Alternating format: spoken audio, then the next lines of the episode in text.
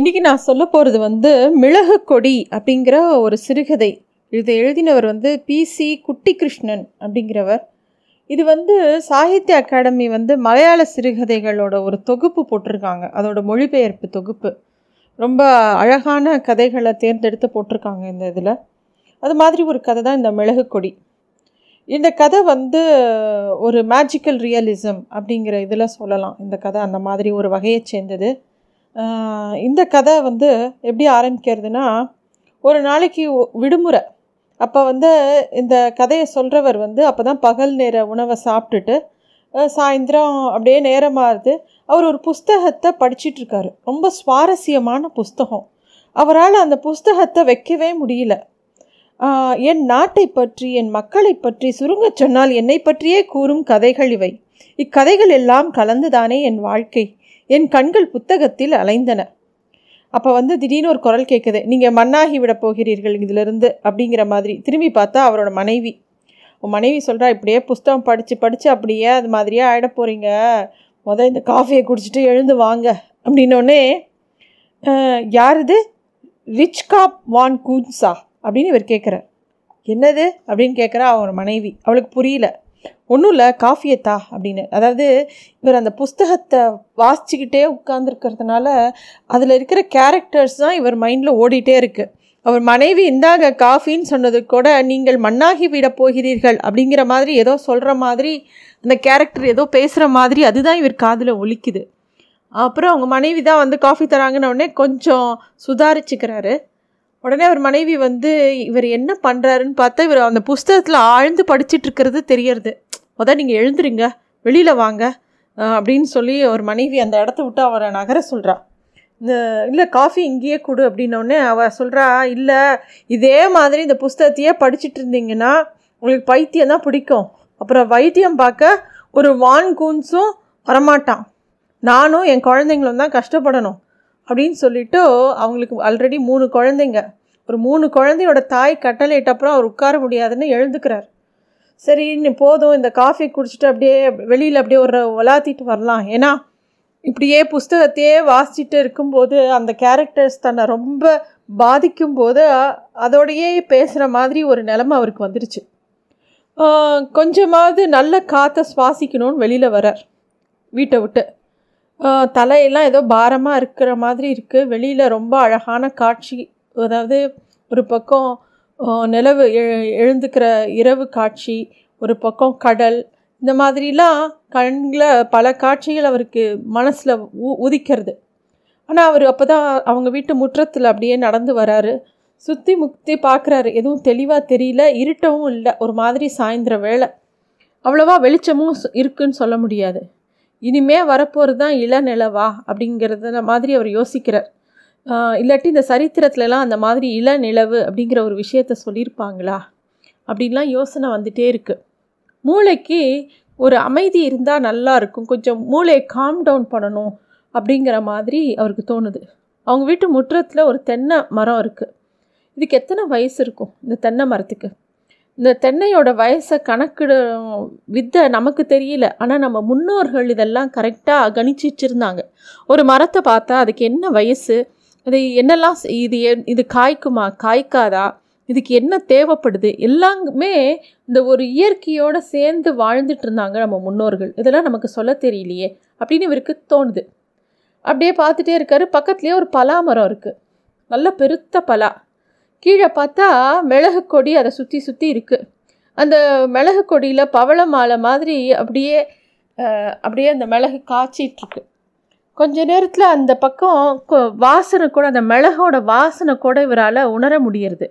அந்த கொடி வந்து அப்படியே அந்த பலாமரத்தை சுற்றி இருக்கிறத பார்க்கும்போது அந்த பலாமரம் இந்த மிளகையே ஒரு ஆபரணம் மாதிரி போட்டுருக்கிற மாதிரி தெரியறது. இந்த பலாமரம் நல்ல வயசான மரம் வேற. மரத்தோட பட்டையெல்லாம் அங்கங்கே அப்படியே உறிஞ்சிட்டே இருக்குது அங்கெல்லாம் அங்கெல்லாம் எங்கெல்லாம் உறிஞ்சிருக்கோ அங்கெல்லாம் செவந்து போயிருக்கு. அந்த கொடி வந்து அந்த பலாமரத்தை சு சுற்றி அப்படியே பின்னி இருக்கு. இந்த மிளகு கொடி ரொம்ப உற்சாகமாக இருக்கிற மாதிரி இவருக்கு தோணுது. அப்போ பார்த்து இளங்காற்று ஒன்று வீசுறது. அப்போ இந்த மிளகு கொடி அப்படியே குலுங்கிறத பார்க்கும்போது அது ஏதோ சொல்ல வருது. ஏதோ அது தங்கிட்ட சொல்ல வருது அப்படிங்கிற மாதிரி இவருக்கு தோணுது. நான் வேலிக்கல்லின் மேல் உட்கார்ந்துறேன். இந்த மிளகு கொடி அப்போதும் ஆடி குலுங்கியது. அதற்கு என்னவோ பாடவோ சொல்லவோ தோன்றியிருக்க வேண்டும். குரல் எழும்பவில்லை போலும். பிரபஞ்சம் முழுதும் எப்படி இப்படி பேச துவங்கிவிட்டால் உலகமே ஓசைமயமயமாகி விடுமோ இப்படிலாம் அவருக்கு தோணுது. இந்த பிரபஞ்சமே எல்லாமே நம்மக்கிட்ட பேச ஏதோ சொல்ல ஆசைப்படுதோ? அது எல்லாமே பேச ஆரம்பிச்சிட்டா இந்த உலகத்தில் எவ்வளோ சத்தமாக இருக்கும் அப்படிலாம் அவருக்கு தோணுது. அவர் வந்து அந்த மிளகு கொடி அப்படியே பார்த்துட்டே இருக்கார். அப்புறம் அந்த இலைகள்லாம் எப்படி இருக்குது அப்படின்லாம் பார்த்துட்டே இருக்கார். அப்படியே அந்த மிளகு கொடியை ரசிச்சிட்டே இருக்கார். எங்கேருந்தோ ஒரு கடலோட அலை சத்தம் அவர் காதில் விழுறது. அந்த கடைக்கு அப் கடலோட அலைக்கு அப்பா அப்பாலிருந்து ஏதோ ஒரு விஷயங்கள் அவருக்கு ஞாபகம் வருது. நூற்றாண்டுகளுக்கு அப்பாலிலிருந்து வரும் சத்தமாக இது? அந்த குரல் ஏதேனும் மொழியா? புரியவில்லை. கூர்ந்துதான் கேட்போமே. அப்படின்னு அவர் கூர்ந்து கேட்கும்போது ரா ரா ரா ரான்னு ஒரு மியூசிக் ஒரு யாரோ பாடுற மாதிரி கேட்குறது. அந்த இசை வந்து இவருக்கு ரொம்ப பிடித்த மாதிரி இருக்குது யார் யாரோ சேர்ந்து பாடுற மாதிரி இருக்குது இது கடலா நிலவா? எங்கேருந்து இந்த சத்தம் வருது? எங்கேருந்து இந்த பாட்டு வருது? அப்படின்னு இப்படி பார்க்குறாரு. ஒருவேளை இந்த பலா மரத்தை சுற்றி இருக்கிற இந்த மிளகு கொடி தான் பாடுதோ? அப்படின்லாம் தோணுது. ஆனால் சத்தம் கேட்டுட்டே இருக்குது பிரபஞ்சம் பேசுறது பாடுறது இனிமேல் ஆடுமா? அப்படிங்கிற மாதிரி இவர் மனசுக்குள்ளே கேட்டுக்கிறார். திருப்பியும் ஏதோ ராராரான்னு சத்தம் கேட்குற மாதிரியே இருக்குது அப்போ தான் அவர் சமீபத்தில் ஏதோ எங்கேருந்தோ யாரோ வர மாதிரி தோணுது. நீ தான் பாடுறியா? அப்படின்னு இவர் மிளகு கொடியை பார்த்து கேட்குறாரு. மிளகு கொடி எந்த பதிலும் சொல்லலை. ஆனால் அது பாட்டுக்கு பாடிட்டு இருக்கிற மாதிரி தான் இருந்தது. நான் அந்த குரலை கேட்டுக்கொண்டிருந்தேன். எத்தனை கம்பீரமான குரல். எத்தனை லயம்? மயக்கம்தான் வருகிறது. ராரா ராரா திடீர்னு ஆஹான்னு யாரோ சிரிக்கிற சத்தம் கேட்கறது.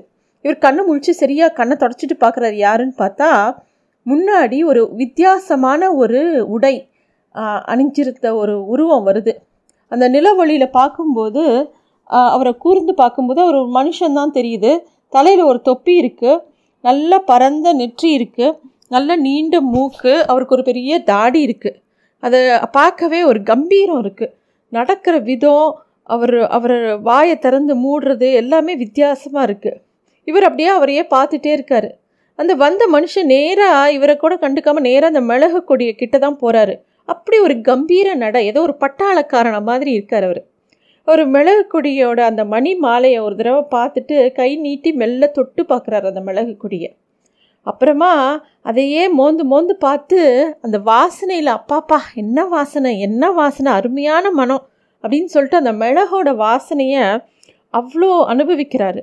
கொடியும் ரொம்ப சந்தோஷம் பட்ட மாதிரி ஒரு அது ஒரு ஒரு பெண்ணாக இருந்தால் எப்படி நாணி குனியுமோ அந்த மாதிரி கொடி அப்படியே தன்னை அப்படியே அண வெக்கப்பட்டுக்கிறது. அது அப்படியே அந்த கொடியை இறுக்கி அணைச்சிக்கிறாரு. அப்போவும் அந்த கொடி பாடிக்கிட்டே இருக்கிற மாதிரி இவருக்கு தோணுது. அந்த மனு அந்த மனுஷன் வந்தவர் வந்து அந்த கொடியை தடவி தடவி கொடுத்து அந்த மிளகு கொடிக்கு முத்தம் கொடுக்குறாரு. அவர் திருப்பி அந்த பாட்டு ஏதோ ஒரு பாடல் பாடுற மாதிரியே இவ் இவருக்கு காதில் விழுந்து அதே பாடல் அவர் காதலையும் விழுறது. அவர் சொல்கிறாரு மறந்துட்டியா? நீ என்னை மறந்துட்டியா? இந்த சீரி அடிக்கும் கடல் அலைக்கு எதிர்த்து உனக்கிட்ட வரணும்னு நான் எவ்வளோ தூரம் தள்ளி வந்திருக்கேன் தெரியுமா? உன்னோட மனம் எனக்கு எவ்வளோ உகந்தது தெரியுமா? எதுக்காக நான் இவ்வளோ தூரம் வந்திருக்கேன் தெரியுமா? உனக்காக தான் வந்திருக்கேன். நான் உனக்காக எத்தனை முறை கடல் தாண்டி வந்திருக்கேன். உன்னை எந்தெந்த இடத்துக்கெல்லாம் கூட்டிகிட்டு போயிருக்கேன்? இந்த மேலே இருக்கிற நிலா இந்த பரந்த ஆகாயம் கீ கீழே இருக்கக்கூடிய இவ்வளோ பெரிய கடல் இதெல்லாம் உனக்கு நினைவு இருக்கா? இந்த பகை கப்பலோட வெளிச்சத்தத்துக்கு நடுவில் இந்த மின்னும் நட்சத்திரங்களுக்கு நடுவில் உன்னை எவ்வளோ தூரத்துக்கு நான் கூட்டிகிட்டு போயிருக்கேன்?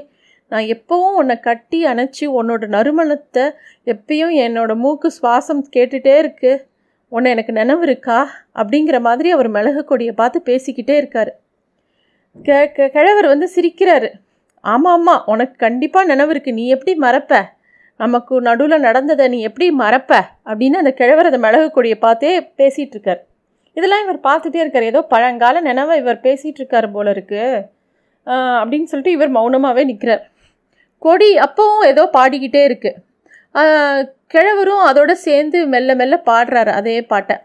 மெதுவாக ரெண்டு பேரும் இசைந்து பாடிட்டு இருக்கிற மாதிரி இவருக்கு தெரியறது. அந்த ம மனிதர் யார் வந்தார் அந்த கிழவர்? அந்த கொடியை அப்படியே கட்டிகிட்டே இருக்கார் எப்போ பாரு. என்னெல்லாம் கனவு கண்டேன் எத்தனை சிரமங்கள் உன்னை விட்டு பிரிய வேண்டி வந்தது அலைகள் என்னை தடுக்கலை பீரங்கி குண்டு குண்டுகளை நான் மதிக்கவே இல்லை. ஆனால் காலத்தோட கரத்தை யாருனாலையும் நீக்க முடியாது அப்படின்னு அந்த கிழவர் வந்து அந்த மிளகு கொடியை பார்த்து சொல்லிகிட்டே இருக்கார். மிளகு கொடி பாட்டுக்கு ரா ரான் பாடிக்கிட்டே இருக்குது அன்றைக்கே சொன்னேன் அதிகமாக துள்ள வேண்டான்னு. பாட்டேலியாவில் யார் யாருக்கும் என்ன தெரியும். ஒம்பது வயது பழையவர்கிட்டருந்து நான் வந்து எப்படி பேசுவேன் என்ன பண்ணுவேங்கிறது அங்கே ஊரில் எல்லாருக்கும் தெரியும். இந்த நாசமாக போன வாண்டர் மெயின் தான் எல்லாத்தையும் கெடுத்துட்டான். அவனுக்கு சிம்மாசனத்து மேலே தான் குறி அப்படின்னு அவர் சொல்லிக்கிட்டே போகிறாரு நான் அவனுக்கு பெரிய அவனுக்கு எப்பயுமே சிம்மாசனமும் பதவியும் தான் பெருசாக போயிட்டது. ஆனால் நீ தான் இங்கே மகாராணிங்கிறது யாருக்காவது தெரியுமா? ஒன்றை தான் பூஜிக்கணும் ஒன்றை தான் கொண்டு போகணும். கடைசி வரைக்கும் ஒன்றுமே நடக்கலை. இந்த வாண்டர் மெய்டன் புத்தியே இல்லாதவன். டச்சுக்காரர்கள்லேயே அவன் தான் கொஞ்சம் கூட புத்தி இல்லாதவன் அப்படின்னு அந்த கிழவர் பாட்டுக்கு சொல்லிகிட்டே போகிறார் கிழவர் கொஞ்ச நேரம் மௌனமாக இருக்கார். அப்புறம் இவர் வந்து யார் இதை பார்த்துக்கிட்டே இருக்காரோ அவர் டக்குன்னு கேட்குறாரு யார் அது? அப்படின்னு கேட்குறார் ஏன்னா அந்த கிழவர் சொல்கிற வாண்டர் மெய்டன் அப்படிங்கிறது யாருன்னு தெரிஞ்சுக்கணுங்கிறது இவருக்கு ஒரு க்யூரியாசிட்டி இவர் கேட்குறார் இதை கேட்டிருக்க கூடாதோன்னு அப்புறமா இவருக்கு தோணுது. உடனே அந்த கிழவர் அப்போ தான் இவரைய பார்க்குறார். பார்த்துட்டு கொஞ்ச நேரம் இவரையே பார்த்துட்ருக்கார் அப்புறம் அவர் வந்து இவரை நோக்கி நடந்து வரார் அவர் நடந்து வர விதமே என்ன கம்பீரமாக இருக்குது அப்படின்றது இவருக்கு தோன்றுறது இவர் பார்க்கும்போது கொஞ்சம் பயமும் வருது. இப்படியே இவர் கண் கொட்டாமல் அவரையே பார்த்துட்ருக்காரு அவர் தா அந்த வெள்ளை தாடி இருக்கிற அந்த தாத்தா கிழவர் பேசுகிறார் என்ன செய்யல என்ன சொல்ல போகிறாருன்னு இவரும் அவளாக பார்த்துட்டே இருக்கார். என்கிட்டயா கேட்குறீங்க அப்படின்னு அந்த கிழவர் கேட்குறார் ஆமாம் நீங்கள் எங்கேருந்து வரீங்க? அப்படின்னு திருப்பியும் இவர் கேட்குறார் நான் கொச்சியிலேருந்து வரேன். அப்படின்னோடனே நீங்கள் கொச்சிக்காரரா அப்படின்னோடனே இல்லை இல்லை நான் டச்சு நாட்டவன். அப்படின்னு அவர் சொல்கிறார் கொச்சியில் இருக்கீங்களா? அப்படின்னா இல்லை இல்லை. வீசில் அங்கேருந்து பட்டேவியாவுக்கு போனேன். அப்புறமா கொச்சிக்கு வந்தேன். கொச்சியிலேருந்து இங்கே வந்தேன். அப்படின்னோடனே உங்கள் பேர் என்ன? அப்படின்னோடனே ரிச் கோப் வான் கூன்ஸ். அப்படிங்கிறார். ஓ அப்படியா? அப்படின்னோடனே என்ன ஆச்சரியப்பட்டுட்டீங்கன்னு நான் உங்களை பற்றி அப்படிங்கிறார். ஆமாம் கேள்விப்பட்டிருப்பீங்க. என்னை பற்றி கேள்விப்படுற விதத்தில் தான் நான் வாழ்ந்திருக்கேன். அப்படின்னோடனே ஆனால் அப்படின்னா என்ன தயங்குறீங்க? சொல்லுங்கன்னு நான் கேள்விப்பட்ட மனுஷன் நீங்கள் தானா அப்படிங்கிறது எனக்கு சந்தேகமாக இருக்குது அப்படின்னு இவர் சொல்கிறார் ஒருவேளை என்னோடய தந்தையாக கூட இருக்கலாம். வால்காட் போய் கெய்ன்ஸ் வான் கூன்ஸாக கூட இருக்கலாம். அவர் கமாண்டராக இருந்தார் அப்படின்னு அவர் சொல்கிறார் இல்லை அவர் இல்லை அப்படின்னா அப்படின்னா நான் தான் ரெண்டு வான் கூன்ஸ் பற்றி தான் நீங்கள் கேள்விப்பட்டிருப்பீங்க அப்படின்னு அவர் சொல்கிறார் இவர் ஒன்றுமே பேசலை. பேசாமல் அப்படியே அமைதியாக பார்த்துட்டே இருக்கார். அப்போ ஒரு பாய்மர கப்பலின் விளிம்பில் நின்றார் போல் அவர் மெல்ல ஆடிக்கொண்டிருந்தார். இதனால் அவரது நீண்ட தாடி சுருண்டு நிமிர்ந்து கொண்டே இருந்தது. இமையோரங்களில் சுருக்கங்கள் இருப்பினும் அவரது நீல விழிகள் அழகே உருவாக விளங்கின. மிஸ்டர் வான்கூன்ஸ் நீங்கள் எதுக்காக இங்கே வந்தீர்கள்? அப்படின்னு இவர் கேட்குறார். அவர் சொல்கிறாரு அவள் கூப்பிட்டா நான் வந்தேன். அப்படின்னோடனே யார்? அப்படின்னோடனே அவரை உடனே அந்த மிளகு கொடியை காமிக்கிறார். பாருங்க நூற்று நூற்றாண்டு காலமாக இருக்கிற தொடர்பு இது அதோட அன்பு இது. நீங்கள் இவளை பார்ப்பதற்கு முன்னாடியே நான் இவளை காதலிச்சு விட்டேன். ஆயிரத்தி அறநூற்றி இருபத்தெட்டாவதுல எனக்கு ஒம்பது வயசு அப்போ தான் நான் இவளை ஃபஸ்ட்டு தொட்டேன். அதுக்கு முன்னாடியே நான் இந்த பவள மாலையை நான் பார்த்துருக்கேன் அப்படின்னு அவர் சொல்கிறார் அதுக்கு முன்னாடி நீங்கள் இங்கே வந்திருக்கீங்களா அப்படின்னு இவர் கேட்குறாரு இல்லை அப்படின்னு சொல்லிட்டு சிரிக்கிறார் அந்த கிழவர்.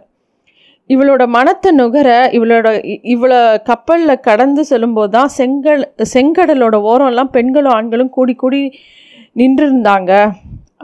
எல்லாருக்கும் இந்த மிளகோட மனம் அவ்வளோ பிடிக்கும். இந்த மிளகோட மனத்துக்காக நாங்கள் என்ன வேணால் செய்வோம் அப்படின்னு அவர் சொல்கிறார் அதை சொன்னால் உங்களுக்கு புரியாது. உங்களை பொறுத்த வரைக்கும் இவ உங்கள் ஊரில் ரொம்ப சுலபமாக வரா. இவ உங்களோட முற்றத்து முல்லை. எங்களுக்கோ இவ லோக கண்ணி எல்லா செல்வங்களுக்கும் மேற்பட்டவ இவ நான் உங்களுக்கு ஒரு கதை சொல்ல போகிறேன் கதை கேட்க பிரியம் தானே உங்களுக்கு? அப்படின்னு அந்த கிழவர் இவரை பார்த்து கேட்குறேன் இவரும் ஆ சொல்லுங்கள் எனக்கு பிடிக்கும் சொல்லுங்கள் அப்படின்னோடனே அவர் சொல்கிறார் வாண்டர் மெயின்ஸை பற்றி கேள்விப்பட்டிருக்கீங்களா? அப்படின்னோடனே டச்சுக்காரர்களில் முக்கியமானவர் தானே அவர்? அப்படின்னோடனே ஆமாம் அவன் என் கீழே தான் வேலை பார்த்தான். அவனுக்கு நான் தான் திசை பார்க்க கற்றுக் கொடுத்தேன். அது இருக்கட்டும் அவன் கூடவே வான் ரீடேன்னு இன்னொருத்தவன் இருந்தான். அவனும் சேர்ந்து வர காரணம் என்ன தெரியுமா? அப்படின்னோடனே எதுக்கு எதுக்கு வந்தீங்க? வாழறதுக்கு தானே இங்கே வந்து வாழறதுக்கு தானே வந்தீங்க? அப்படின்னு கேட்குறாரு இல்லை இல்லை காதலிக்க. அவன் வந்து ஒரு ஒத்திய காதலிச்சான். அவன் காதலி என்ன சொன்னான்னா இந்தியாவுக்கு போய் ஒரு பிடி மிளகு மணிகளை கொண்டு வா. அப்போ தான் அவனை கல்யாணம் பண்ணிப்பேன்னு சொன்னான். அவன் வந்து சரின்னு கப்பலில் என் கூட ஏறிட்டான் சிப்பந்தியா. அவன் ரொம்ப வீரமானவன் வலிமையானவன் நல்லா படித்தவன் நல்ல வலு வலுவாக துடுப்பு போடுவான். அவன் கை தசைகள்லாம் நல்லா உருண்டு நல்லா இருக்கும். அவன் ரொம்ப திறமையான தச்சுக்காரன்.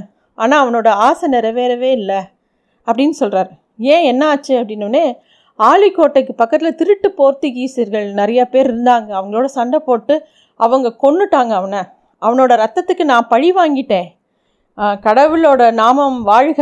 மறுநாள் ஒம்பது போர்த்துகீசியர்களோட உடலை வந்து அலைக்கடலில் நாங்கள் பார்த்தோம். அப்படின்னோடனே இவர் சொல்கிறார் ஓ ஆக மொத்தம் பத்து பிணங்களா? அப்படின்னோடனே கிழவர் அதெல்லாம் காதில் வாங்கிக்கவே இல்லை. அவர் பாட்டுக்கு சொல்லிட்டே போகிறார் நான் வந்து வான் ரீடையோட காதலிக்கு அஞ்சு விச மிளகும் ஒரு அனுதாப கடிதமும் அனுப்பினேன். ஆனால் அதுக்கப்புறம் அவள் என்ன ஆனான்னு எனக்கு தெரியாது. அப்படின்னு சொல்லிட்டு திருப்பி அந்த மிளகு கொடியே பார்க்குறார் மிளகு கொடி ஏதோ பாடுற மாதிரியே இருக்குது பாருங்க அவள் துக்கமே உருவாக இருக்கா பார்த்தீங்களா அவளுக்கு எல்லா விஷயமும் தெரியும். எல்லா மனசில் நினைவில் வச்சிருக்காவோ அப்படின்னு மிளகு கொடியை பார்த்து சொல்கிறார் இவர் அப்படியா? அப்படிங்கிற மாதிரி பார்த்துட்டே இருக்கிற அந்த கிழவரே. கிழவர் திருப்பியும் சொல்கிறார் இவளுக்கும் அதாவது இந்த மிளகு கொடிக்கும் எங்களுக்கும் இருக்கிற தொடர்பு அந்த மாதிரி மற்ற எந்த டச்சுக்காரனையும் விட அதுவும் எனக்கு இருந்த தொடர்பு ரொம்ப உறுதியானது. இந்த மண்ணை பற்றி நினைக்கும் போதெல்லாம் எனக்கு மயிர் கூச்சரியும். நான் ஒம்பது வயசில் எங்கள் அப்பாவோட இந்த இடத்துக்கு வந்தேன். எங்கள் அப்பாவும் அம்மாவும் புதைக்கப்பட்டது இந்த மண்ணில் தான். இதோ இந்த மணல் மேடில் தான் நான் ஒரு அநாத சிறுவனாக அப்படியே அலைஞ்சிருக்கேன். கொரமாண்டலில் கவர்னராக இருந்த அரண்ட் கார்ஜென்டில் என்ன நினைக்கலன்னா வான் கூன்ஸுக்கிறவன் இருந்திருக்கவே மாட்டான். எல்லாம் கடவுளோட கிருபை. நான் கடவுளை தொழுதேன். என் வெடிமருந்தை பத்திரப்படுத்தினேன். நான் வெற்றி அடைஞ்சேன். வெற்றி அடைஞ்சு எல்லாம் பண்ணினது எல்லாத்துக்கும் விஷயம் என்ன காரணம்னா இந்த மிளகோட மனம்தான். இந்த அரபிக்கடல் வழியாக வர மிளகோட மனத்தை நான் எப்படி அறிஞ்சிப்பேன்? அவள் பவள மாலை அப்படியே சாத்து எடுத்துன்னு போகணுன்னு நான் நினச்சேன். அவள் பாருங்க அவள் எப்படி இருக்கா பாருங்க அப்படின்னு சொல்லி அந்த மிளகை பற்றி ரொம்ப ஆச்சரியமாக சொல்கிறார் இன்றைக்கும் எனக்கு ரீஸில் இருக்கும்போது இருப்பு கொள்ளாது நான் ஓடி வந்துடுவேன். ஏதாவது ஒரு கப்பலில் தொத்திப்பேன். இந்த முறையும் இவன் என்னை கூப்பிட்றா பாருங்க வாருங்க வாங்கூல்ஸ் வாருங்க வாங்கூன்ஸ்னு கூப்பிட்றா பாருங்க. அதனால தான் நான் ஓடி ஓடி வந்துடுறேன் அப்படின்னு சொல்கிறார் எதுக்கு அப்படின்னோடனே நம்ம கோமியை பார்க்க அவரை தெரியுமோ இல்லையோ பாலிய காலத்து கோமி அப்படிங்கிறார். கேள்விப்பட்டிருக்கேன் அப்படின்னு இவர் சொல்கிறார் அவர் ரொம்ப வயசாயிடுச்சு ரொம்ப பலவீனமாயிட்டார். ஏதோ வேலைக்கு முயற்சி பண்ணார் காலம் போன போக்கு தான் இப்போ வந்து ஏதோ மீமாம்ச கிரந்தங்கள்லாம் படிச்சிட்டு இருக்காராம். எனக்கு அதை பற்றிலாம் ஒன்றும் தெரியாது. ஆனால் கேரளம் ரொம்ப மாறி போயிட்டது. நாங்கள் வந்தபோது இருந்த கேரளா வேற இப்போ வேற மாதிரி இருக்குது நானும் கோதவர்மாவும் ஒன்றா கழித்த அந்த நாட்கள் அதெல்லாம் ஒரு காலம் அப்படின்னு கிழவர் என்னெல்லாமோ சொல்லிக்கிட்டே வர்றார். அவரோட பால்ய கால ஸ்நேகிதனை பற்றி ஏதோ சொல்லிகிட்டு இருக்கார். வான்குல்ஸ் வந்து பெல்ட்டால் இறுகிய இடுப்பை கைகள் அப்படியே பிடிச்சிட்டு ஒரு மாதிரி யோசிச்சுட்டே இருக்கார். இவர் கேட்குறாரு ஐயா வான்குன்ஸ் நீங்கள் இங்கே வந்த காரியம் என்ன? அப்படின்னோடனே நான் தான் சொன்னேனே இவளோட மனம் இவளோட வாசனை அதுதான் என்னை கூப்பிட்டது. அதான் வந்தேன். நான் எப்பயுமே வருவேன். அப்படின்னோடனே இன்னும் இந்த உறவை தொடரணும்னு நீங்கள் நினைக்கிறீங்களா? அப்படின்னு இவர் கேட்குறார் நீங்கள் அனுமதிச்சா? அப்படிங்கிறார். என்ன கொள்ளை அடிக்க போகிறீங்களா அப்படின்னு இவர் கேட்குறார் கிழவர் வாயை விட்டு சிரிக்கிறார். ஐயா நீங்கள் இதை கொள்ளன்னு கூறுறீங்க. நாங்கள் இதை வாணிபம்னு சொல்கிறோம் நாங்கள் போர்த்துகீசரை போல அல்ல. நாங்கள் இந்த நாட்டோட அட்டையை மாதிரி தொத்திண்டு ஓ இருக்கவே விரும்பலை. திருட்டு எங்களுக்கு பழக்கமே கிடையாது. நாங்கள் அன்பால் கட்டுப்படுறவங்க. இந்த மிளகு கொடி மேலே இருக்கிற அன்பால் கட்டுப்பட்டோம். இவளுக்காகத்தான் வந்தோம் அப்படின்னு சொல்கிறார் ஆனால் நீங்கள் நடுவில் சிம்மாசனத்தை பிடிச்சின்னு ஆட்டி வச்சிங்களே அப்படின்னு இவர் கேட்குறார் நாங்கள்லாம் பிடிச்சி ஆட்டலப்பா நீங்கள் ஆட்ட சொன்னீங்க நான் ஆட்டினோம் அப்படிங்கிறார் கிழவர். இந்த கடிதத்தை பாருங்க அப்படின்னு சொல்லி அவர் பாக்கெட்லேருந்து ஒரு கடிதத்தை எடுத்து இவர்கிட்ட கொடுக்குறார். அதை பார்த்த உடனே பார்த்தீங்களா அப்படின்னே ஆ பார்த்தேன் அப்படின்னே யாரோட கடிதம்? உங்கள் நாட்டு அரசர் அரசர்களுக்குள்ளே இருக்கிற பிரச்சனையோட கடிதம். மூத்த தாய் வழியும் இ- இளைய தாய் வழியும் தனக்குள்ளே சண்டை போட்டுக்கிறாங்க. இதில் எங்களை உதவிக்கு கூப்பிடுறாங்க. நாங்கள் வரலன்னா போர்ச்சுகீஸுகள் வந்து நாட்டை பிடிச்சிருப்பாங்க. அப்புறம் இவ்வளோ எல்லா எல்லோரும் இந்த மிளகு மிளகு எல்லாத்தையும் எடுத்துகிட்டு போயிருப்பாங்க.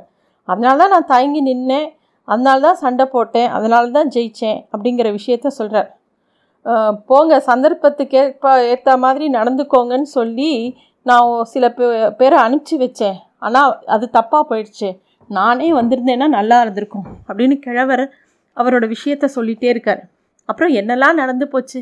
எத்தனை போர் எத்தனை உடன்படிக்கைகள் ஒவ்வொரு உடன்படிக்கையும் மீறி மீற போ அடுத்த போர் இதே மாதிரி ஆய் ஆயிடுத்து எல்லா விஷயமும். எல்லாம் இவளுக்காகத்தான் நடந்தது.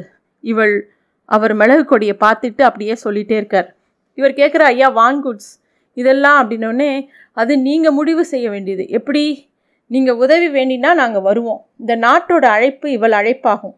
அதை கேட்டு சும்மா இருக்க எங்களால் இயலாது. ஒரு டச்சுக்காரனாலும் முடியாது. ஒரு ஆங்கிலேயனாலும் முடியாது. நாங்கள் வரதே செய்வோம். ஆனால் நீங்கள் அப்படின்னு இவர் திருப்பி ஆரம்பிக்கிறாரு. ஆனால் இன்றைக்கி எங்களுக்குள்ள சண்டையே இல்லை. அந்த அரசர்கள்லாம் இறந்து போயிட்டாங்க. இப்போ எனக்கு உங்கள் உங்களோட உதவியெலாம் எங்களை யாருக்கும் தேவையில்லை அப்படின்னு இவர் சொல்கிறார் அந்த கிழவர் சிரிக்கிறார் நீங்கள் குழந்த அப்படின்னு சொல்கிறாரு புரியலன்னொடனே ரெண்டு அரசர்களுக்கு நடுவில் யுத்தம் மூண்ட போது அது ரெண்டு மனுஷங்களோட தனிப்பட்ட விஷயம். ரெண்டு பிரிவுகளுக்குள்ளே இப்போ உங்கள் குட்டு நடுவில் எத்தனை பிரிவுகள் இருக்குது அப்படின்னு அந்த கிழவர் கேட்குறார். அது வந்து எங்கள் நாட்டு நல்ல விதமாக நடத்தணுங்கிறதுக்கு உண்டான பிரிவுகளை தவிர வேறு எதுவும் இல்லை. நாட்டை எப்படி ஆளணும்? சௌரியமாக அப்போ தான் இருக்கும். அப்படின்னு இவர் சொல்கிறார் நல்லா நெஞ்சில் கையை வச்சு சொல்லுங்கள் உங்களை உங்களை கவர்றது வந்து சேவையா அதிகாரமா? அப்படின்னு அவர் கேட்குறார் இவர் ஒன்றுமே பேசலை. கிழவர் திருப்பியும் சொல்கிறார் நீங்கள் ஒருவருக்கு ஒருவர் போரிட்டு தளரும் போது நாங்கள் வருவோம். அனாதையான இவ்வளவு குரல் எங்களை அழைக்கும். அப்படின்னு சொல்கிறார் அப்பவும் அந்த பாட்டு சத்தம் கேட்குது மிளகு கொடி உற்சாகமாக பாடியது. வான் குன்ஸ் அப்புறம் பார்த்தார். அவர் பவளம் சார்த்தி கிடக்கும் அந்த கொடியை கட்டி அணைத்தவாறே நெட்டுயிர்த்தார் ஒரு கார்மேகம் சந்திரனை மறைந்தது போல் தோன்றியது. மண்ணாகவே மக்கிப் போய் விடுவீர்கள் வான்கூன்ஸ் நீங்கள் சொல்லுவது சரியல்ல. வான்கூன்ஸ் மண்ணாங்கட்டி ஒரு கையை என் கழுத்தில் விழுந்தது. அந்த மென்கரம் என்னை வீட்டிற்குள் அழைத்து சென்றது.